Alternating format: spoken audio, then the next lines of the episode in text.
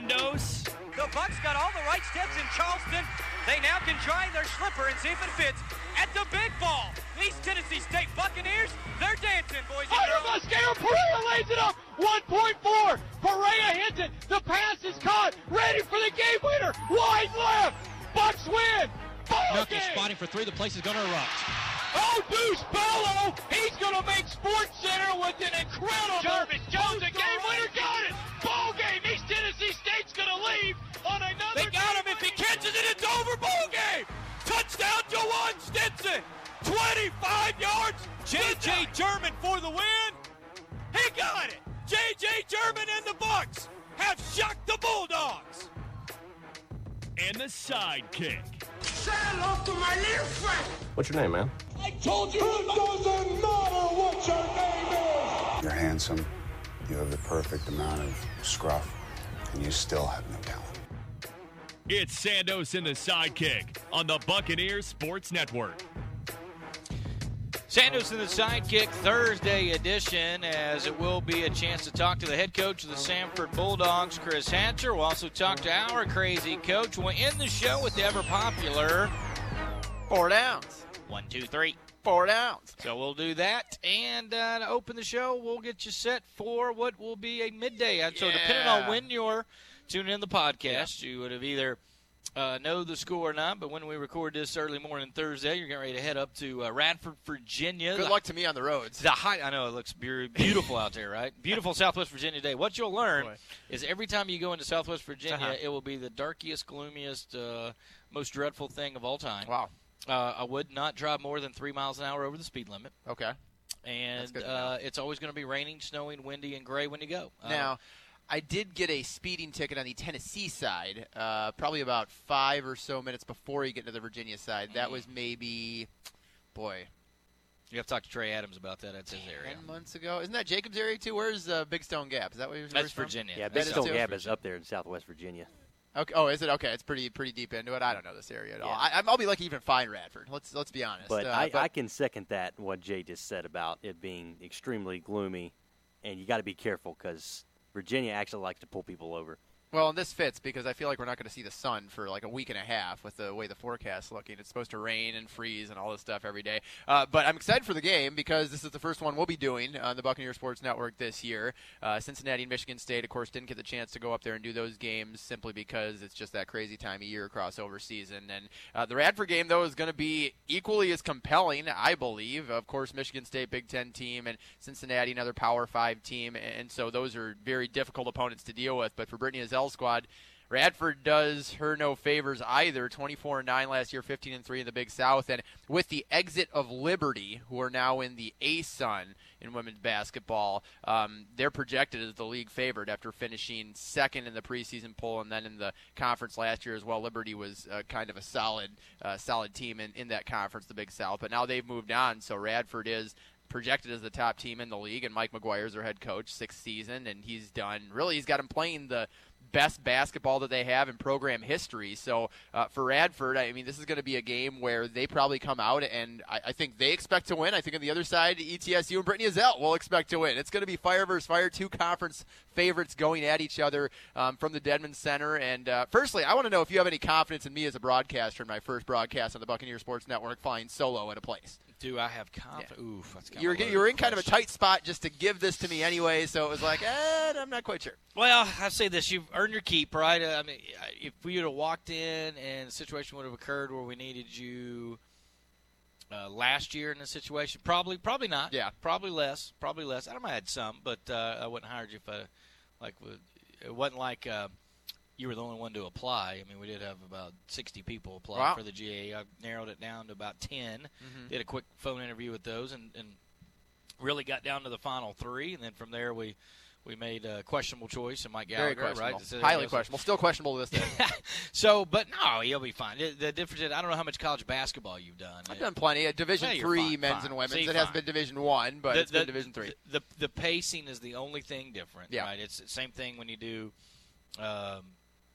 college baseball, even in minor league baseball, the pacing's just different. Everything is there. So I have pure confidence. My question is, how will you interact with Coach Ezell? Let's go over that. It's going to be fantastic. Me and Ezell are tight. Now, me and Coach Ezell are tight. It's going to be a great relationship that we form on the air, and I'm going to be very complimentary because she deserves all the compliments, and this team is going to be, I think, very solid as well. I'm interested to see, and we're going to talk about this pregame with Coach Ezell, the depth off the bench in terms of post players. Will Lexus Spears be worked in a bit more? I know that Coach Ezell was very high on bringing her in after she did some great things at her previous school, now a grad transfer. Sedasia Tipps. Has Sedasia Tipps perhaps passed Lexus Spears at this point with the good game she's had early on in the year? Can Micah Sheets continue her hot outside shooting? Erica Haynes-Overton, of course, you expect big things out of her, going to do a little bit of everything. Only had 9 points last game, though, and didn't even lead the team in field goal attempts. So Brittany Snowden doing that. Is Brittany Snowden someone that Coach Ezell is expecting to step up and take that either number one or number two scoring role? And then the other question I'm going to ask Coach Ezell on the pregame show. It's 30 minutes long, and the shoe will be on the other foot. I'm usually in studio for you. You'll be in studio for me with Trey Adams this morning, and so I'll ask, do you think Raven Dean is going to be that number two scorer after her big first game and then kind of a subpar second game? She was still getting her chances, took 9 shots from the field, had 8 free throws, so was pushing the tempo and forcing the action. But it's a wide open race for that number two spot right now in the team, and I'm also wondering if Erica Haynes-Overton will try and grasp that number one spot a bit more after taking just 11 shots, going 4 for 11 last game. And you're going to learn more about this women's basketball team. You know, it's one thing to play Cincinnati and Michigan State, another thing to get a little bit more on your level, right? To get against a one-bid league team, a regional game, obviously, just about 3 hours up the road. And certainly I think you'll learn more about this basketball team because they'll be a little bit more similar size. And I think Coach Ezell, and actually I know she would, because I've mentioned this before, but she has talked plenty of times about, with me, that the difference between high majors and mid-majors in the men's game and women's game is much different. The high major in the women's game is much greater gap between the mid-majors. So it's very difficult sometimes for the mid-majors to catch up on that, just because there's always 6'4", 6'5" guys walking around everywhere. There's not necessarily 6'3", 6'4", 6'5" girls walking around, ladies, women, whatever. But I think that's the biggest difference. So now she gets into to play Radford, which is a very good, solid opponent. And I'd be curious to see how the post play maybe is a little different, because I know she was touting that should be better in the post this year. And the other thing is besides Micah Sheets, really having trouble finding people to find shots from the outside, and some of that could be a test to, I'm sure, playing a taller defender, a longer defender. Again, the window to get a shot off was much smaller against Michigan State and Cincinnati. So I'm curious to see this game for a simple reason, to see where ETSU's women's basketball team is moving forward, using that as a barometer. And it's not to say that ETSU can't compete with a Michigan State or a Cincinnati. They did for the large part of 3.5 quarters against Cincinnati, beat Cincinnati last year, and Michigan State nearly beat them last year as well, took them to overtime before coming up short as a shot rimmed out right at the end of regulation that would have won it from Tiana Tartar. And then this past game, I mean, you're down 10 going into the fourth quarter, you know, on Sunday, but you're right there. You know, if you get a couple stops, you make a couple shots, and it's a 3-4 point game, and then, you know, here we go. Who's going to be the first to, you know, make that next big step, and that could be the one that determines the outcome of the game. But unfortunately, ETSU obviously in this case did not be able to make those couple shots, get those couple stops early in the fourth quarter. But to your point, it's a mid-major conference favorite versus a mid-major conference favorite, and for ETSU, you know, after those 2 losses, how do you bounce back? This team, I think some people are on, you know, Ezell's squad, you know, getting used to how she is going to coach and how she's going to, you know, Randy Sanders always talks about creating adversity. Is Coach Ezell going to create some adversity early on in this non-conference season so that when you get down to conference season in the SoCon, you're really prepared for those games that quote-unquote matter, right? I mean, we talked with a mystery guest that's going to be coming up here in a week or two, and he talked about, well, you know, it's not to say that these non-conference games for Steve Forbes' squad, Brittany Ezell's squad, don't matter. That's not what he's trying to say. That's not what we're trying to say, because every game matters. You want to win every game, and you never know when you can put together a resume good enough to get an at-large bid. But his point was, it's not going to happen 99.9% of the time. When you really need to win games is during the conference year, is during the conference tournament. You have to advance out of your league in the SoCon more often than not, because it is going to be a one-bid league. You've seen some On the men's side, Jay, and you're more familiar with this than I am, just having kept up as I was falling in love with the NCAA tournament as a kid, but some mid-majors like a Murray State that would go like 29-4 and not even be really in the last four or next four out. They would be firmly off the bubble, and some teams that would only lose a game here and there, but it's enough to keep them away from the NCAA tournament. So anyway, point being, I'm very excited to see this game because Coach Ezell, I think, will be expecting a better 40-minute effort, and to see if they can put forth that 40-minute effort against a team, as you said, that you look on the grand spectrum of women's college basketball at the Division I level is probably, in most people's minds, closer to where Coach Ezell's squad is going to be by the end of the year than a Michigan State or a Cincinnati. Yeah, and I, you know, that's the frustrating part. I really wish, and it's not never going to happen, I really wish – there was an opportunity to where the regular season champions guaranteed in because they earned more. And then if there's an upset in the conference tournament, maybe you either put them in or maybe they're in that de facto play-in game or whatever they call it now, first round or first four or whatever. I mean, maybe that's a good – I mean, and now there'll be more than 8 teams probably, right, because it'll happen in – now, for the teams that are like the high level, if a 4-seed wins, they're probably in the tournament too, right? The ACC 4-seed wins, they're in the tournament. It doesn't matter. So I'm thinking maybe a concession to the bottom 14, 15 conferences or wherever the line is drawn that's not a multi-bid league. If it's a multi-bid league, I think you're excluded in that. So the West Coast Conference, it gets a couple. Mm-hmm. You know, Missouri Valley gets a couple. CAA is going to get one or two. Atlantic 10 is going to get a couple. Actually, CAA is only going to get one, but the Atlantic 10 is going to get a couple. So other than that, I think then you're down to about 15, 16 conferences. And the 1 seeds are probably going to win half the time, right? There's probably 8. That would be my theory, that 8 top seeds are going to win. So them and since they were the regular season champion, they're fine. But you take the regular season champions, put them in, and then if you don't win, or vice versa, if the number 4 seed wins out of the Southern Conference, then make the 1 seed regular season champ play their way into the NCAA tournament, the 64, whatever. I'm fine. I would be more apt to do that than how it is structured now because it is crazy. Everybody knows the deal, though. You can't really complain about it because it's been this way forever.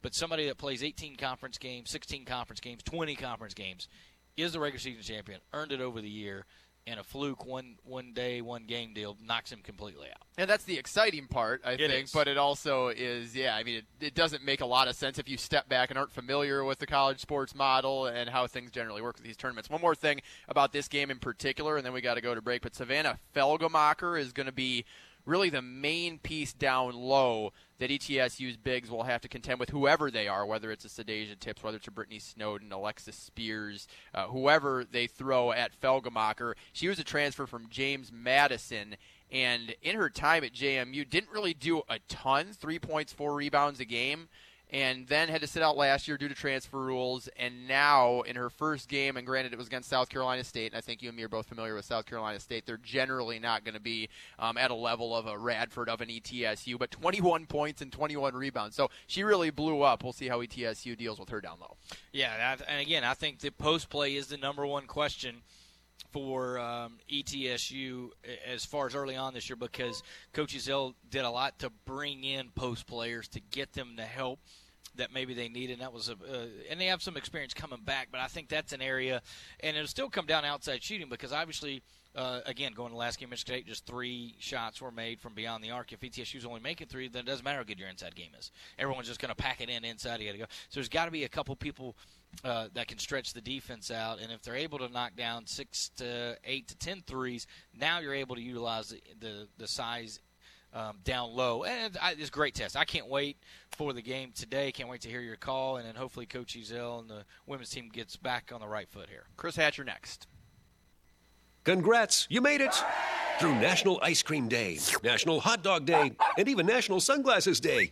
You took on the heat, took care of the yard, and even took a vacation. But now it's October, and you finally have a chance to breathe. And with that chance to breathe also comes a chance for fun when you play new October Instant Games. Pick up one of 4 new games for a chance to win $1,000 up to $1,000,000. Fall into some fun with new October Instant Games from the Tennessee Lottery. Game-changing fun. Please play responsibly.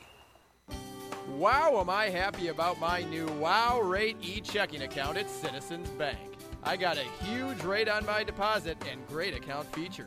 with that sort of a deal, I'm saving for much-needed Bucks tickets to cheer on my team. Learn more about Wow Rate e-checking accounts at citizensbank24.com. Wow Rate e-checking accounts at citizensbank24.com. Go Bucks! Bank your own way. Citizens Bank, member FDIC.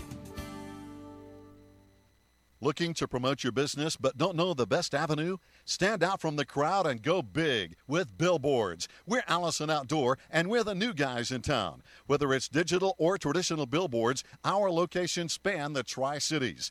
If you're looking for high exposure for a day, a year, or anything in between, we have rates and packages for you. Call Nick Stickley for pricing at 423-360-4809 or AllisonOutdoor.com. And go Bucks! Are you having fun at bad time? You smell fresh as spring. Hey, Frank, is this lettuce ready for the customers? No, not yet. Frank, they're perfect. Let go of the cart. No. Frank, now. But I didn't get to say goodbye. At Food City, our produce experts are passionate about offering the freshest fruits and vegetables around. We're Food City, and we're very picky about produce. Today and every day, the Johnson City way. Johnson City Hyundai is proud to support East Tennessee State Athletics. Excellence and education, teamwork and trust, success and understanding. They are the core values that drive the ETSU Athletics program to excellence. ETSU Athletics and Johnson City Honda, a winning combination. The Johnson City way. Today and every day, Johnson City Honda is committed to bringing the Tri-Cities a truly unique way to buy a new Honda or a certified pre-owned Honda. It's a way of business we like to call the Johnson City way. When you come to Johnson City Honda, you can have the confidence in knowing you're getting a great deal along with outstanding customer service that will last long after the sale. We invite you to come by today and shop our outstanding selection of vehicles and experience a different way, an easy way, our way, the Johnson City way. Johnson City Honda, proud to support the ETSU Athletics program. Today and every day, the Johnson City way. Johnson City Honda, Johnson City.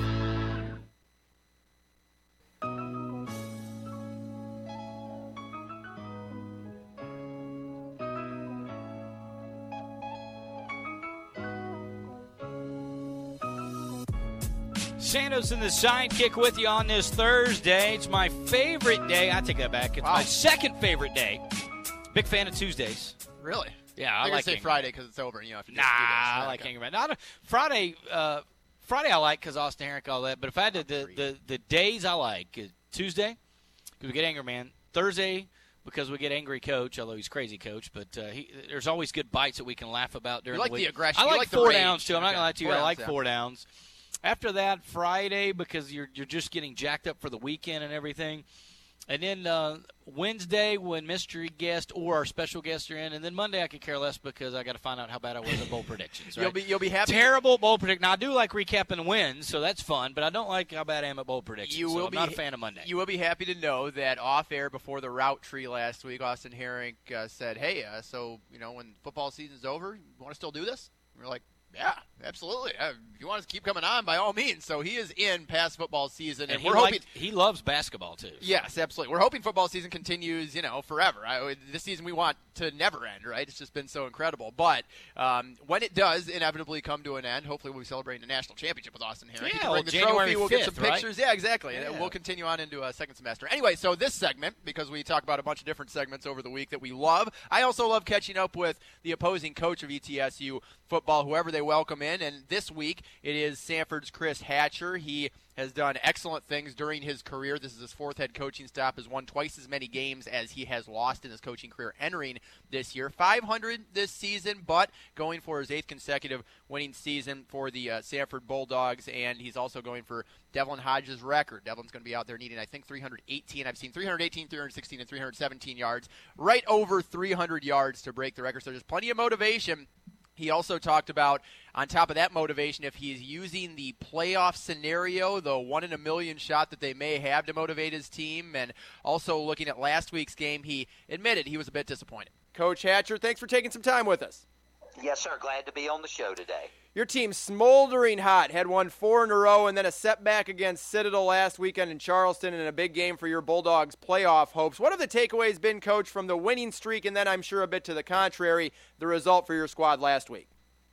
Well, we started the season off very slowly with a 1-4 start, and then we got hot, and then last week, we just blew a second-half lead and didn't play well. Citadel played good the second half, got the momentum, and it was just a heartbreaking defeat for our football team. But, we got to bounce back, playing for a lot of pride this week, playing to have our 8th consecutive winning season. And we got, 16 seniors that we would like to send out victorious. So, it was tough. It's been a tough one to swallow last week because, we held our own fate in our hands. But that's the way the ball bounces sometimes, and we got to be ready to play today.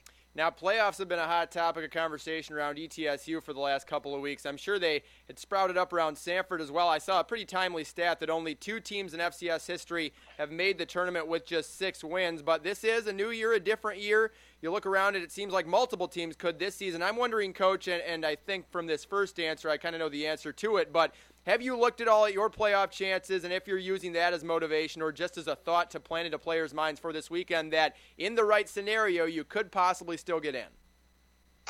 We really haven't talked about that a whole lot.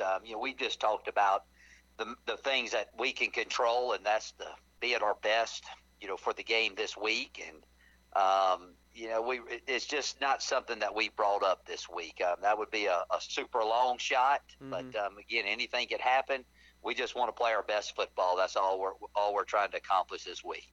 I'm not sure what the stat is on this, Coach, but your team has put up 60 or more points 3 separate times this year. The list of teams that have done that, I can't imagine, is very long. Is this the best offense you've had in your coaching career? No, it's not the best one, but it's a good one. We've been inconsistent at times. We've turned it over way too much this season, but we got some good playmakers. Got a great receiver in Kelvin McKnight, and of course our quarterback. He's thrown for a ton of yards this season and over his career. We're going. Again, we'll throw it a bunch and try to get the guys out there in some space and see if they can make some plays. The man that leads that offense, you touched on him a bit, he's on the verge of being the most prolific passer in FCS history, Devlin Hodges, and the magnitude of what he has accomplished can't be overstated. Just how impressed have you been, Coach, with Devlin, getting to see him close up? Heck, I'm sure it's easy to take for granted just how good he is, seeing him every day, but what makes him the quarterback that he is? Well, he's got great knowledge of our offense. He's a tremendous competitor. Can make all the throws, we got a good offensive line, and he's got some really good targets to throw to. And, he's played at a high level, and, if he'll continue to do that this week, we're going to need him to play well in order to have a chance to win the game. I think the stat that we talked about a couple of days back, Coach, was looking at your history in the last, I think it's 12 or so years, like 6 of those years you finished tops in the FCS in either yards or points offensively. What is the key to your offensive system and having that level of success?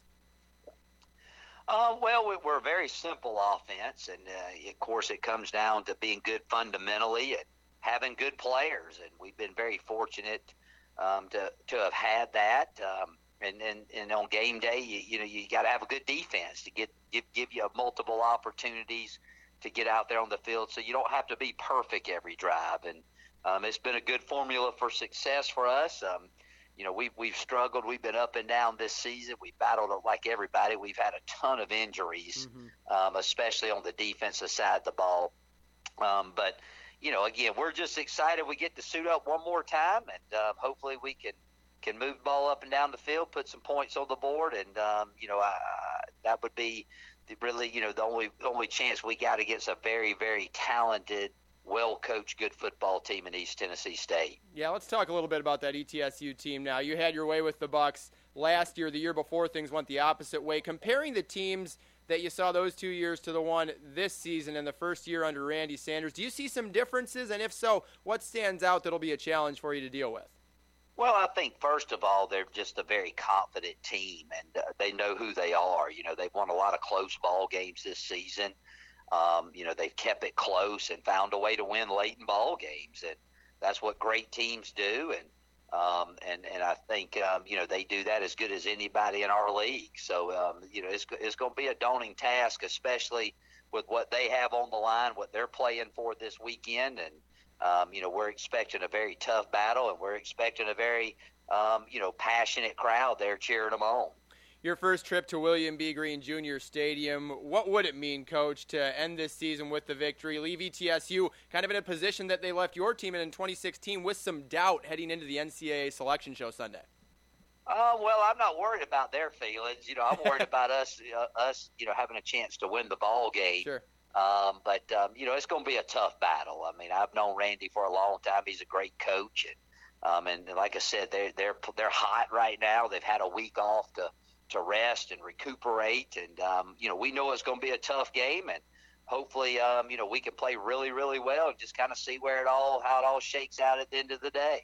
Last one, Coach. What would be the keys to victory, keys to slow down ETSU's offense and attack their defense in order for your team to have success this weekend? One thing we got to do is we got to limit the big play. That was something that plagued us last week and early in the year plagued us. So we got to do a good job of limiting the big play. And then offensively, we got to score touchdowns as opposed to field goals. And that hurt us a little bit last week. So for us, that would be the two things that we got to do to have a chance to win. Coach, we will see you Saturday. Thanks so much for the time. You got it. Thank you. There's Chris Hatcher. Jay, what do you think? No, I thought it was interesting. I thought every time we have a coach on, you learn a little bit about the team, but yet you're always kind of left in this haze. Yeah. And he left it kind of there. And again, a lot's riding on the line. I think earlier in the year, and depending on the coaches that we've had a relationship with, they give Bobby Lamb's going to give you some good stuff, yes. Right? Coach Spears going to give you some good stuff. And there's a couple of coaches that kind of, when we had Mike Ayers on a couple years ago, I mean, it was nothing. I mean, it was just running ball. Yeah. Right. So it was a lot of that. So Hatcher's not quite – he's certainly not Ayers, but he certainly wasn't going to give you the Bobby Lamb and Coach Spear interview you got, but which is totally fine. And you understand he was a little deflated too. I mean, you could tell that as well. So, all right, that's our same coach, crazy coach coming up. We've got great bites for him, right? A bevy of them this week. Well, coaches are losing their minds all over the nation. Mike Gundy with his league-leading 17th appearance. Him and Dick Stockton are in the Sanders and the Sidekick Hall of Fame at this point. Yeah, they're getting there. All right, crazy coach. He's probably calling in and mad, although we're getting to him a little earlier this week. Right after this timeout, Sanders Sidekick. This is the Buccaneer Sports Network. Ballard Health is an integrated healthcare system built to meet the local needs in Northeast Tennessee and Southwest Virginia. Together with community, we are transforming our region. We're making communities healthier. We're expanding access to critical services in rural areas. And we're investing in health research and medical education. It's your story.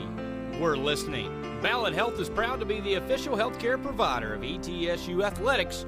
Go Bucks! The Carnegie Hotel is Johnson City's only AAA four-diamond property that is unique, tranquil, and brimming with character, just adjacent to East Tennessee State University. When it's time to dine, Wellington's restaurant in the Carnegie Hotel is the place to be, serving breakfast, lunch, and dinner in grand style. And why not come indulge yourself at Austin Springs Spa, located right inside the Carnegie Hotel. East Tennessee's premier full-service spa provides everything you need to rejuvenate, revive, and renew. The Carnegie Hotel, 1216 State of Franklin Road in Johnson City. Wendy's has an all-new... You had me at Wendy's. Good, because Wendy's has a new bacon cheeseburger, and it's called... You had me at bacon. Well, what if I told you Wendy's kept going and added a smoky, tangy sauce? And it's called the Sawsome Bacon... You had me at Sawsome. It's called the Sawsome Bacon Classic. Sawsome Bacon Classic? Sounds amazing. Why didn't you just say that from the start? Also, if you download the Wendy's app, you'll get special offers like $2 off any combo. Huh, well, now you have me downloading the Wendy's app. At participating Wendy's for a limited time. Mulliken Hardwood Flooring is a beautiful addition to any room. Enjoy the luxury of hardwood flooring in your home with Mulliken's pre-finished, sold or engineered, ready-to-install selection of beautiful hardwood flooring and a wide variety of domestic and exotic species. Please visit the following Johnson City locations to learn more. Docker East Floor Covering, House of Paneling, Carpet and Door Mart, and K&M Flooring. Kingsport locations include Dalton Direct Carpets, Custom Floors by Carlin, El Providence Flooring and Paint. Visit the Smile Floor Service in Bristol. Trust the clear leader in quality hardwood flooring, Mulliken Flooring. Over the last 70 years, Johnson City Power Board has had a few different looks, but we've remained the same trusted partner you rely on. Now, we've changed our name to Bright Ridge to match our vision. to deliver on our promise of great service you can count on, embracing common sense technology to strengthen the communities we serve. We're glad to be your public power provider. Bright Ridge, new name, renewed promise. Learn more at brightridge.com. New coach, new era, new day. Hear from ETSU football head man Randy Sanders all fall on the ETSU Coaches Show now on Wednesday nights. If you're scared by all the change, don't be. Voice of the Bucks Jay Sando still hosts from Wild Wing Cafe, and it's still a 6 o'clock start now every Wednesday throughout the football season. Morristown native and new ETSU football head coach Randy Sanders on the ETSU Coaches Show right here on WXSM AM 640, the Extreme Sports Monster. I got 22 excuses, 11 on my offense and 11 on my defense. Our red zone defense is like Oprah, like you get a touchdown, you get a touchdown, you get a touchdown. We tried to recruit bigger, better players to come play for us, but they went to good schools.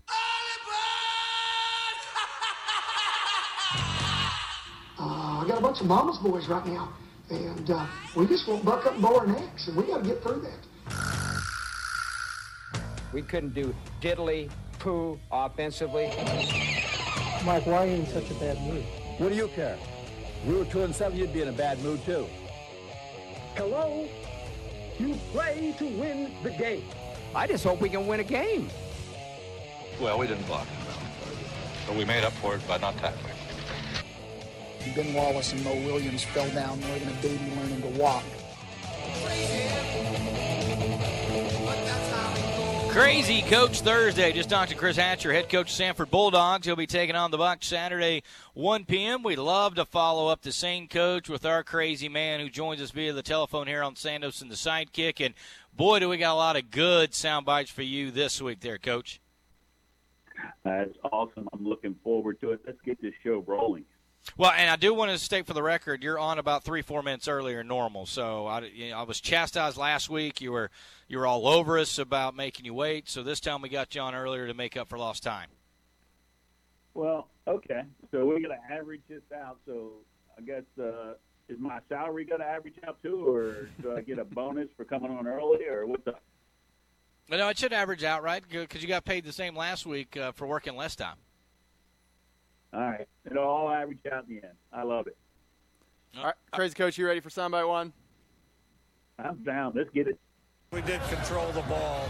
That's right. It's a little bust out. Oh, yeah. There we go. Coach, Minshew Mania, the mustache sensation has taken over Pullman and much of the country. How can you describe what he has meant to this team? Well, I don't know. I don't even think he had a mustache when I recruited him. I don't recall. And then he's got more than a mustache, too, and I don't know why everybody only notices his. A lot of these kids have mustaches. Anyway. And now you do, too. You're rocking it. No, I do, too. All right. Coach Leach, congratulations on the win. All right, thank you so much. Here's what I love about this soundbite. That's Mike Leach again, who has made a couple of appearances on Crazy Coach segment. And also we're going to hear from Mike Gundy in a couple of minutes, who is becoming very quickly a member of the Crazy Coach Hall of Fame. What I love about that, and it's better with visuals, and this is a podcast, so it doesn't work out completely, but a player comes up and tries to put like a fake mustache on Coach Leach, and it derails the entire interview. Firstly, he thinks someone's trying to put something in his mouth, and so he's like, what is this? I don't know if I want this. And then after that, he is kind of like trying to navigate his way through the conversation, and he completely loses his train of thought, looks right into the camera like a deer in the headlights, and is basically just begging to get off the air. Jay, I don't know. The entire story behind this soundbite, I'm not quite sure, but apparently there's someone with a mustache that's taking over the country. Well, I don't know if he's taking over the country. Oh, okay. It's bold. But, right. Yes, when Game Day was there, that was sort of a hip thing. There was the popcorn guy, right? And so – he had a big mustache, and he's eating all the popcorn, and people started the legend grew, the guy in the popcorn, and then they started handing out mustaches for that, and it's just continued as they've won. They've continued to hand out more and more mustaches. So I think Coach Leach is kind of perturbed because it's a guy that was eating popcorn at a game that was kind of a joke that somehow is taken over, and I guess he wants his players more. I don't know. Coach, have you ever – what's the worst thing post-game interview – that any of your players or anything tried to do? Did anybody try to put a fake mustache, Gatorade you, anything like that, pie in the face? Just the old Gatorade, and then you know, my favorite, but I forget where, we were playing somebody, and they Gatorated the other coach, and we ended up getting 2 free throws. That was the best part. And but no, I don't remember anything like that, but I did see the clip for Coach Leach, and he should have his own segment every week. I mean, that guy, I would love to just go sit down and talk to him, or at least ask him questions, because I'm not on that same level, because that dude is definitely, while he is a great, great football coach is just something he does. I mean, I'm pretty sure he wrote some he, along with somebody else, co-wrote a book on, like, Indians or something from Civil War, pre-Civil War, all, you know. I forget who it was. It might have been on Geronimo. I'd have to look that up. That's something worth looking up, that he wrote a book about that with somebody, or he read the book and ended up becoming great friends with the author because he said he was just so enthralled with the book. The guy is so smart that football just happens to be something he does, and he takes the game to a whole nother level. And you know, you got to let him go. I mean, he lets his players play. He puts a structure in, but he lets the guys go. He lets them make plays on their own. He lets them change plays. And when they screw up, and he doesn't go after them. It's just he would be a fun guy to play for. I know nothing about that book, Crazy Coach, but I feel like you and Mike Leach are cut from the same cloth. I feel like you'd be great friends. I think we would. I mean, if I could get him to go, I don't know if he'd go down to the club and smoke a cigar, but I think he would be somebody that'd be worthwhile hanging out with, just having a good time.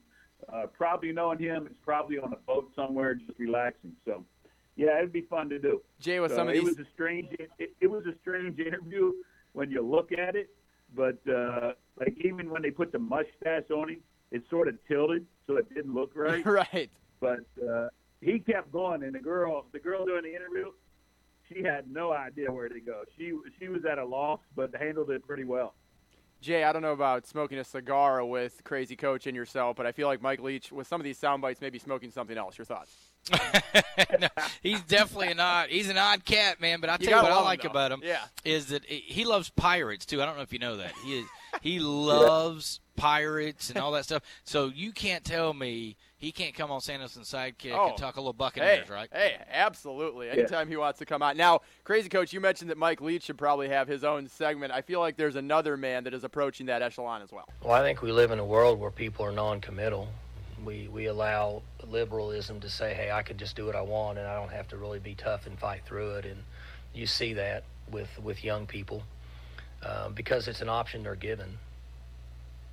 We weren't given that option when we were growing up. We were told what to do. We did it the right way, or you go figure it out on your own. In the world today, there's a lot of entitlement.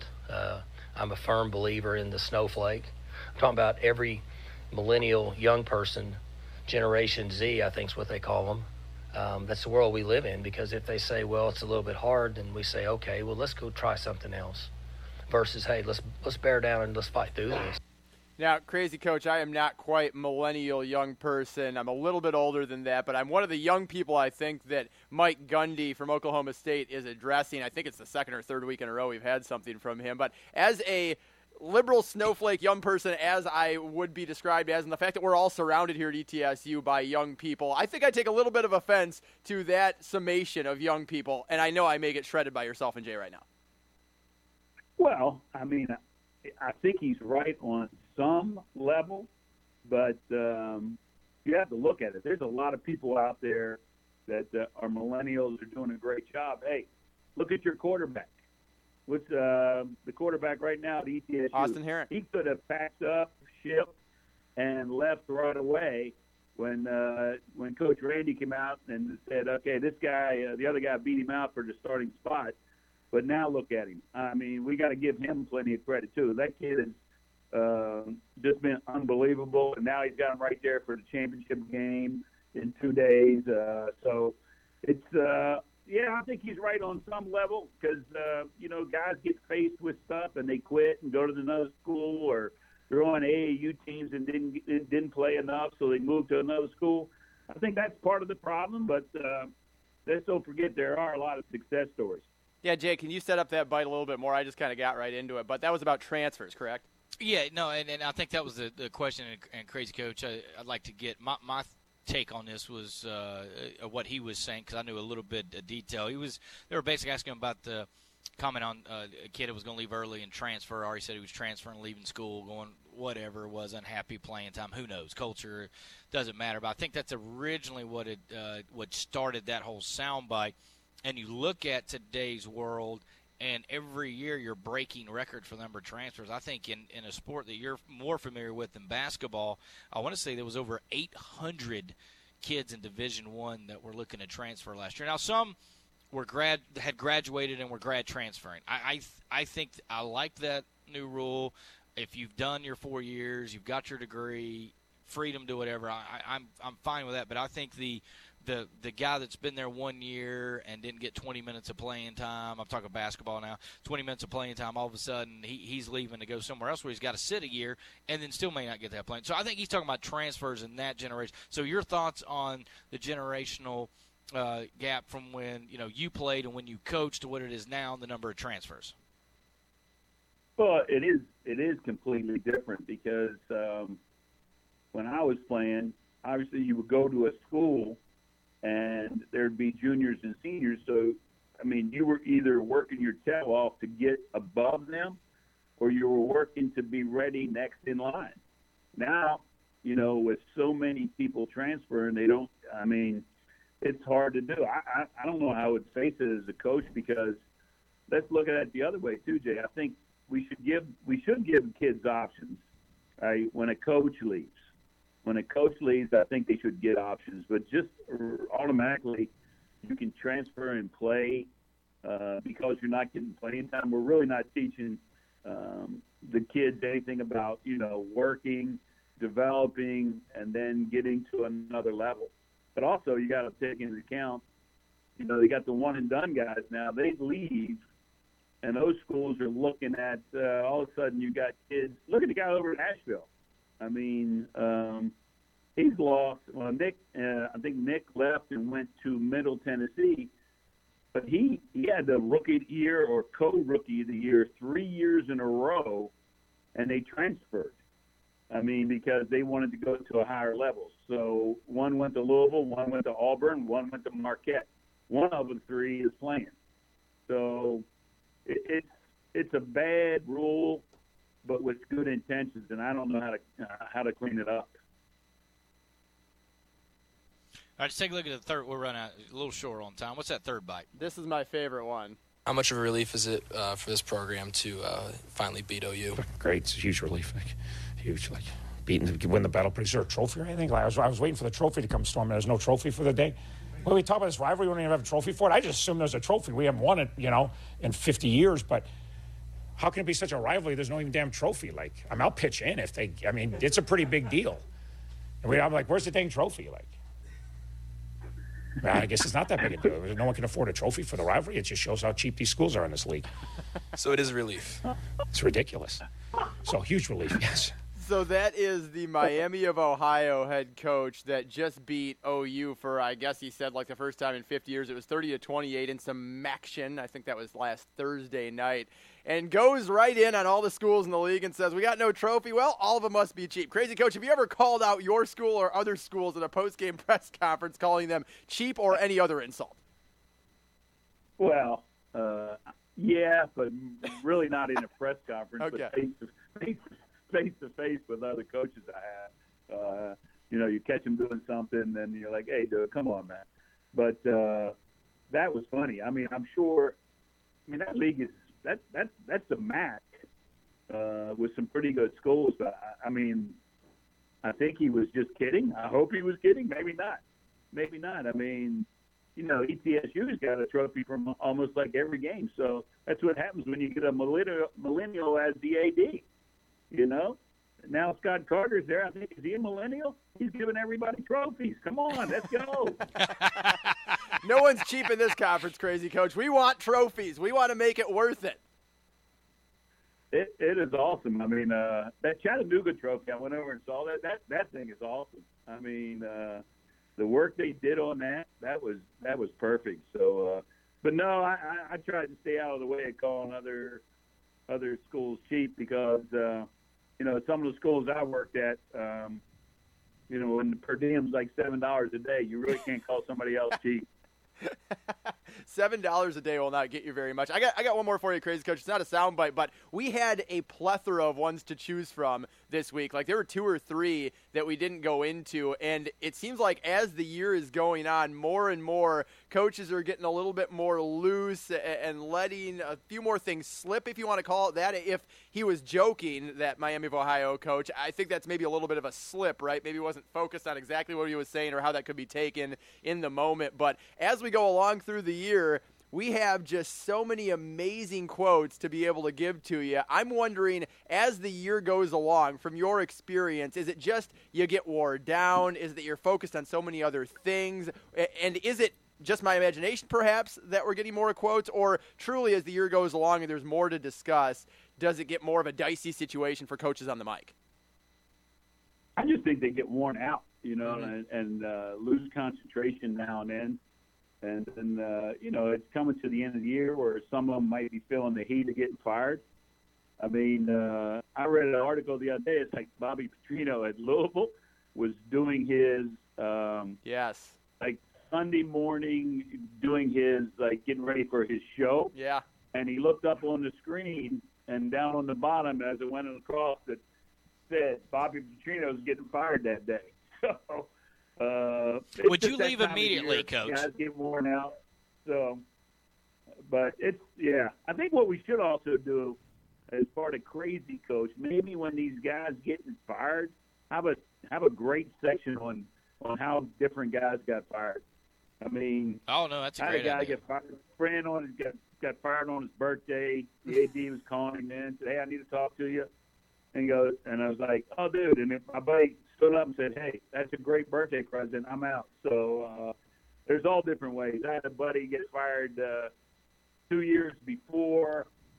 The guy comes in. The guy was the band director. 2 years later, he's the athletic director, and then he fires the guy. Mm. I mean, so they're out there. I think we could have a whole section on great firings. That's a good idea. And, Jay, you asked Crazy Coach just while he was chatting, would you have just stood up and walked out from your coach's show? Because I saw that same shot that you did of Bobby Petrino. I think they were actually on the air because there's a screenshot of him, what it looks like, looking down at one of the monitors that's behind the camera and seeing at that exact moment that on the ticker is that Bobby Petrino has been fired. Would you just get up and leave? How would you react to that?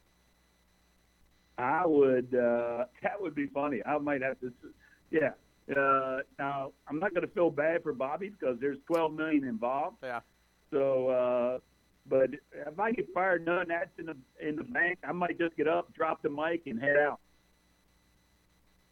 That's what I would do. I mean, not that broadcasters ever get fired in the way that it makes a ticker. But if I was doing the show and it came across, it was like, hey, by the way, you getting fired today or fire? I mean, because. You don't think that somebody made that up, right? That's not a situation where you're like, that's just a rumor or this, that, and the other. Hey, that probably came from somebody leaking it from inside the building there. So I think I would have got up and walked out. Yeah, I would have. Yeah, Pete, time to go and check the bank account. So there's $12 million coming to you. So, like I said, don't feel bad. Let's put it this way, Jay. If you are fired in a public enough way where it makes a ticker, you're probably not allowed within, like, 1,000 feet of campus or something at that point. Since you're a broadcaster, it's not that public of a thing. Like, you've probably done something really over the top where you're probably not going to be allowed on ETSU's campus again. That's probably fair. Anyway.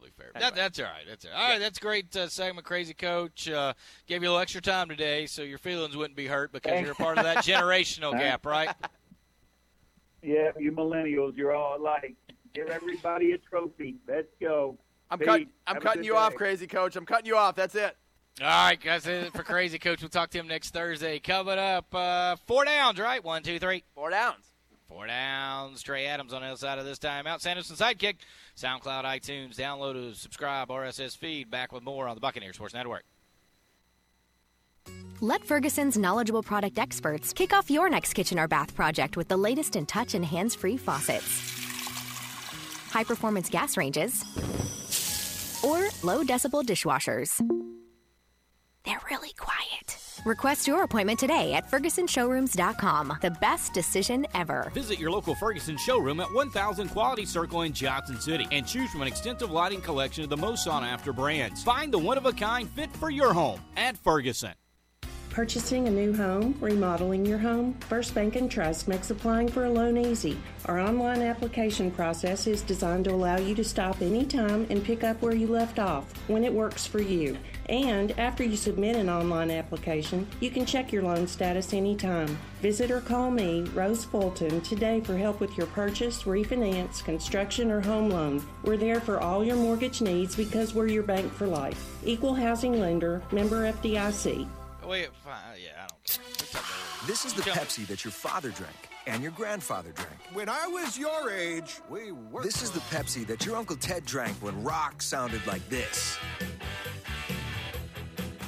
This is the Pepsi for American pastimes. Whether you're tailgating at a speedway or courtside watching your favorite player make a breakaway, he scores! This is the Pepsi for those who are forever fun.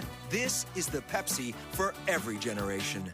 Known for its personalized service and friendliness, the environment at the Johnson City Country Club is comfortable, casual, and inviting. One of the greatest assets is the beautiful clubhouse. From the sweeping verandas, the fireplace in the massive ballroom, to our intimate private dining rooms to our 19th hole, the clubhouse accommodates all desires. For decades, the Johnson City Country Club has been host to numerous wedding receptions, business meetings, golf outings, and an array of social functions. The setting is ideal for any event in any season. Whether your function is large or small, your guests will enjoy a fine dining experience with professional, courteous attention. The Johnson City Country Club, a tradition since 1913. No one knows better than the Bucks what it takes to compete on the college level. No one knows better than Bullseye what it takes to compete in the business market. At Bullseye, we provide innovative products and services to help our customers meet their business objectives, and you can count on us for graphic design, printing, mailing services, and much more. Bullseye, a preferred partner of the ETSU Athletic Department. Call Bullseye in Johnson City at 423-283-7772 or visit us on Hanover Road near Cheddar's. Bullseye, for all your printing needs. 1, 2, 3. 4. 1, 2, 3. 4. 1, 2, 3. 4. 1, 2, 3. 4 now. 1, 2, 3. 4. 1, 2, 3. 4. 1, 2, 3. 4. 1, 2, 3. 4 now. 4 now. 4 now. 4. 4. 4 now. Favorite bumper of the week for you. I do like it. Yeah, all right. Found one that you like. I feel like there's a lot where you say, I don't like a lot. I'm this naysayer on a lot of those. Okay. And, I mean, I don't know that I like Trey Adams, but I definitely like the bumper there. Boom, what do you say, Trey? What's happening, my man? Nobody likes me. Ouch. Man, I'm just coming with a fire this morning. Yikes. First down. First down. Let's go. Living life, enjoying it. Fastest to 100 yards. This is my first question. ETSU football against Sanford on Saturday. Fastest to 100 yards, ETSU offense or Devlin Hodges? Ooh, interesting. Ooh, that's a good one. I think it comes down to how you think ETSU is going to start, and more often than not, it seems like this year, they haven't started well against opposing offenses. You and me have chronicled the whole year. It seems like 4, 5, 6 times they've been scored on first and just not looked very good defensively, and then all of a sudden, boom, flip the switch and turn it on. I think... Here's what I think is going to happen. Sanford's going to get the ball first regardless, because when they win the coin toss, they're going to want the ball. If they lose the coin toss, Coach Sanders is going to defer. Right. So they're going to get – he's going to have an extra opportunity to do that. Oh, man, I'm going – now, 2 years ago, he struggled here, and it took him really the mid-second quarter before they got rocking and rolling. I think he had 3 3 and outs to start the game, and that was, again, 2 years ago. Last year, boy, he had 100 yards before you could blink. So, and I'll say this, they are going to chunk it around to try to get him the record. Right. That being said, I think Hodges can get, just because the Bucks slow start, I think Hodges can get to 100 first, but I don't know what kind of points he'll have on the board. Yeah, and I think that ETSU has done an exceptional job of that, specifically lately. You know, Mercer's the game that stands out where – boy, they're down in the red zone a lot, but they're only getting field goals. I think, though, you're right, yardage-wise, and my rationale is simply because of the record and the fact that it's definitely within the grasp of Devlin Hodges. And I don't know what the motivation is that Sanford's going to use into this game. You know, we heard from Chris Hatcher earlier, and he said I'm not really worried about putting in the guys' minds that the playoff berth is still a possibility. That's a very, very long shot, is what he said. And he's right. You know, when two teams in the history of the FCS playoffs get in with 6 wins and you're sitting on 5 wins, needing to win at a ranked team in a stadium that's going to be packed, juiced, amped up. Yeah, that is a long shot. But I think the motivation that will not go away throughout this game will be getting that record. So I think they will throw it around early, and Sanford will be the first to 100 with Devlin Hodges. Second down. So the Southern Conference Volleyball Tournament kicks off tomorrow. So ETSU Volleyball, will they sweep their way to a second straight conference title this weekend? Bold, Jay Sandos, bold. So you're talking about 9 sets up, 9 sets down. Just like last year. The easy answer is no. Just take a shot that accidentally dropped one. Tournament this year, it's not in Cullowhee, is it? Because boy, they enjoyed playing in Cullowhee. UNCG. So, I'm going to say they drop 1 set. Just one. Yeah, I say they'll play 10 sets, sweep the first round, sweep the second round, lose a set in the third round, but win it in 4.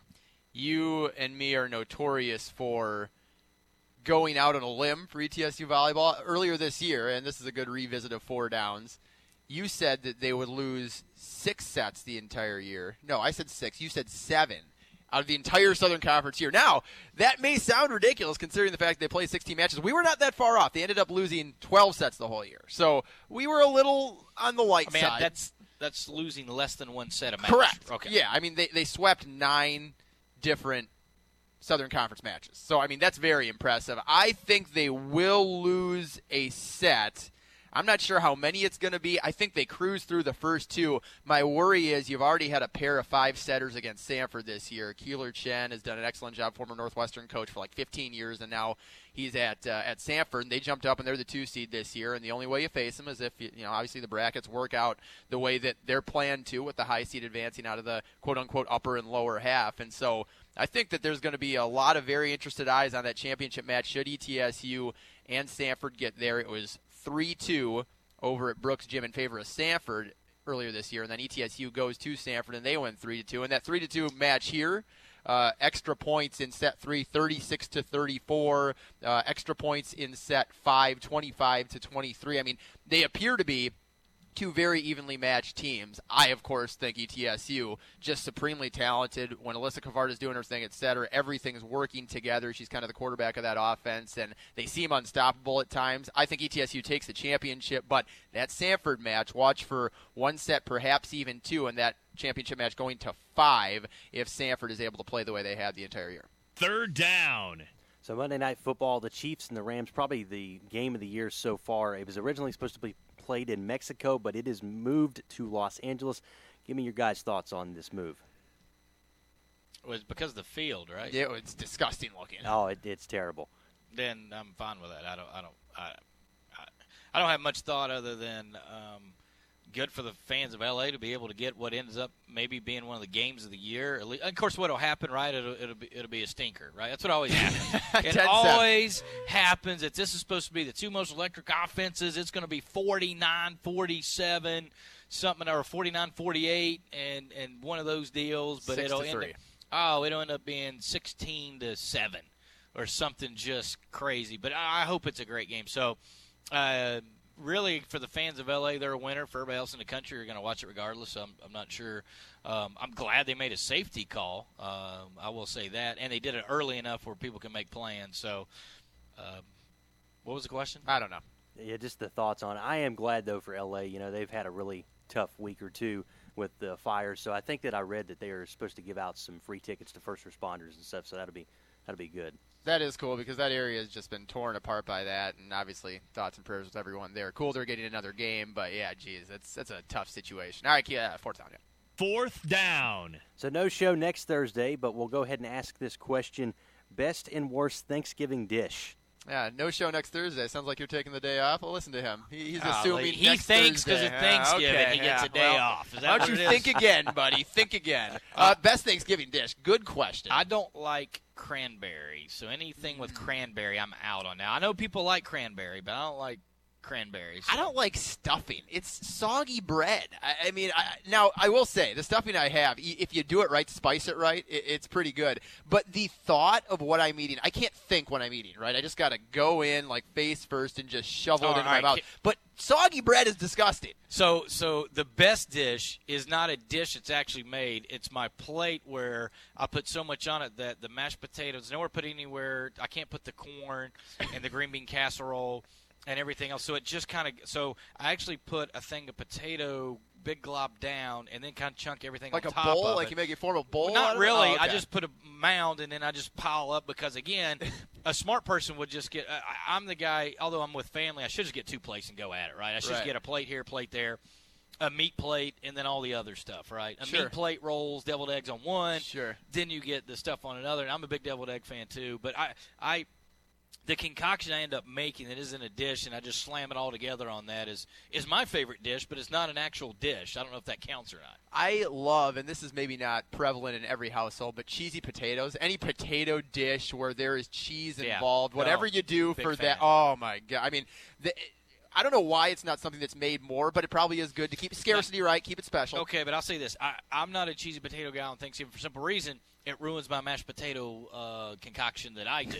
Right. Because everything else. Now, other stuff I put on there, because sometimes the green bean casserole, or there'll be like a broccoli cheese rice or something, so it goes in the, I mean, I'm telling you, it is people just stare at me, and occasionally I'll just glob it onto a roll, and then it's some sort of sandwich. I like that. So okay. People are quite disgusted by me on Thanksgiving. I'm not going to lie to you. And it's my favorite holiday. I would, if I ever become president, I'm going to make Thanksgiving a monthly holiday. That's what I'm doing. I have never seen you so fired up about a topic, so I'm not surprised. It's my favorite holiday, right? I mean, that was asked, and people scoffed at me. Actually got a little social media pushback by, I can't believe it's not Christmas. Can't believe it's – what are you talking about? Thanksgiving is the greatest holiday. You don't have to buy – there's no gifts, right? There's no gifts. There's no nothing. Families will come together. There's not a lot of arguing, except for maybe whose house you're going to, or maybe you're the person that's got to go to three houses, so you hate it. But at this point in time in my life, both sides of the families get together in one spot. We eat. Kids play, do whatever. You get in the turkey comatose watching football for the entirety of the day. And this is the first time in 17 years I'm going to have the day before, the day of, and the day after off, and Thanksgiving, Christmas, and New Year's. 17 years, first time I've had it. Now, what's your favorite kind of pie on Thanksgiving? Well, to be honest, I actually don't eat pie on Thanksgiving. It's the next day because I go back for third and fourth plates. Oh, God. But I take desserts home. Just gluttonous. Thank you. I take desserts home with me. And it's a dish my late mother used to make, which was a Rice Krispie pie, which is almost like which was a pumpkin pie, not a pumpkin pie, a pecan pie sort of filling, but instead of pecans on top, it was Rice Krispies. So it was a Rice Krispie pie. It was unbelievable. God bless her soul. So, and nobody else can make it. I'm going to help my sister to try to make it or something. Banana pudding would be my second. Oh, yeah. But banana pudding is my second. I don't think I've ever – this may be the hottest take Can we talk about this tomorrow? I don't think I've ever had banana pudding pie. I don't think I've ever had it in my life. No. You would have to do some good work, dude. I literally don't think so. Yeah. Pumpkin is always – I mean, that's just basic, pretty, generic. But pumpkin is also, though – the fact that it is so basic makes me feel like I want to eat apple because I feel like I'm being – so normal. I don't like to be normal, much like you on Thanksgiving. It sounds like you just kind of do your own thing. We need like a tub for you of food rather than just a plate, it sounds like. All right, Friday we'll recap women's basketball. We'll get you set up for ETSU Sanford football. Route tree, Austin Herring. Route tree. Sandos and the sidekick. Tomorrow on the Buccaneer Sports Network.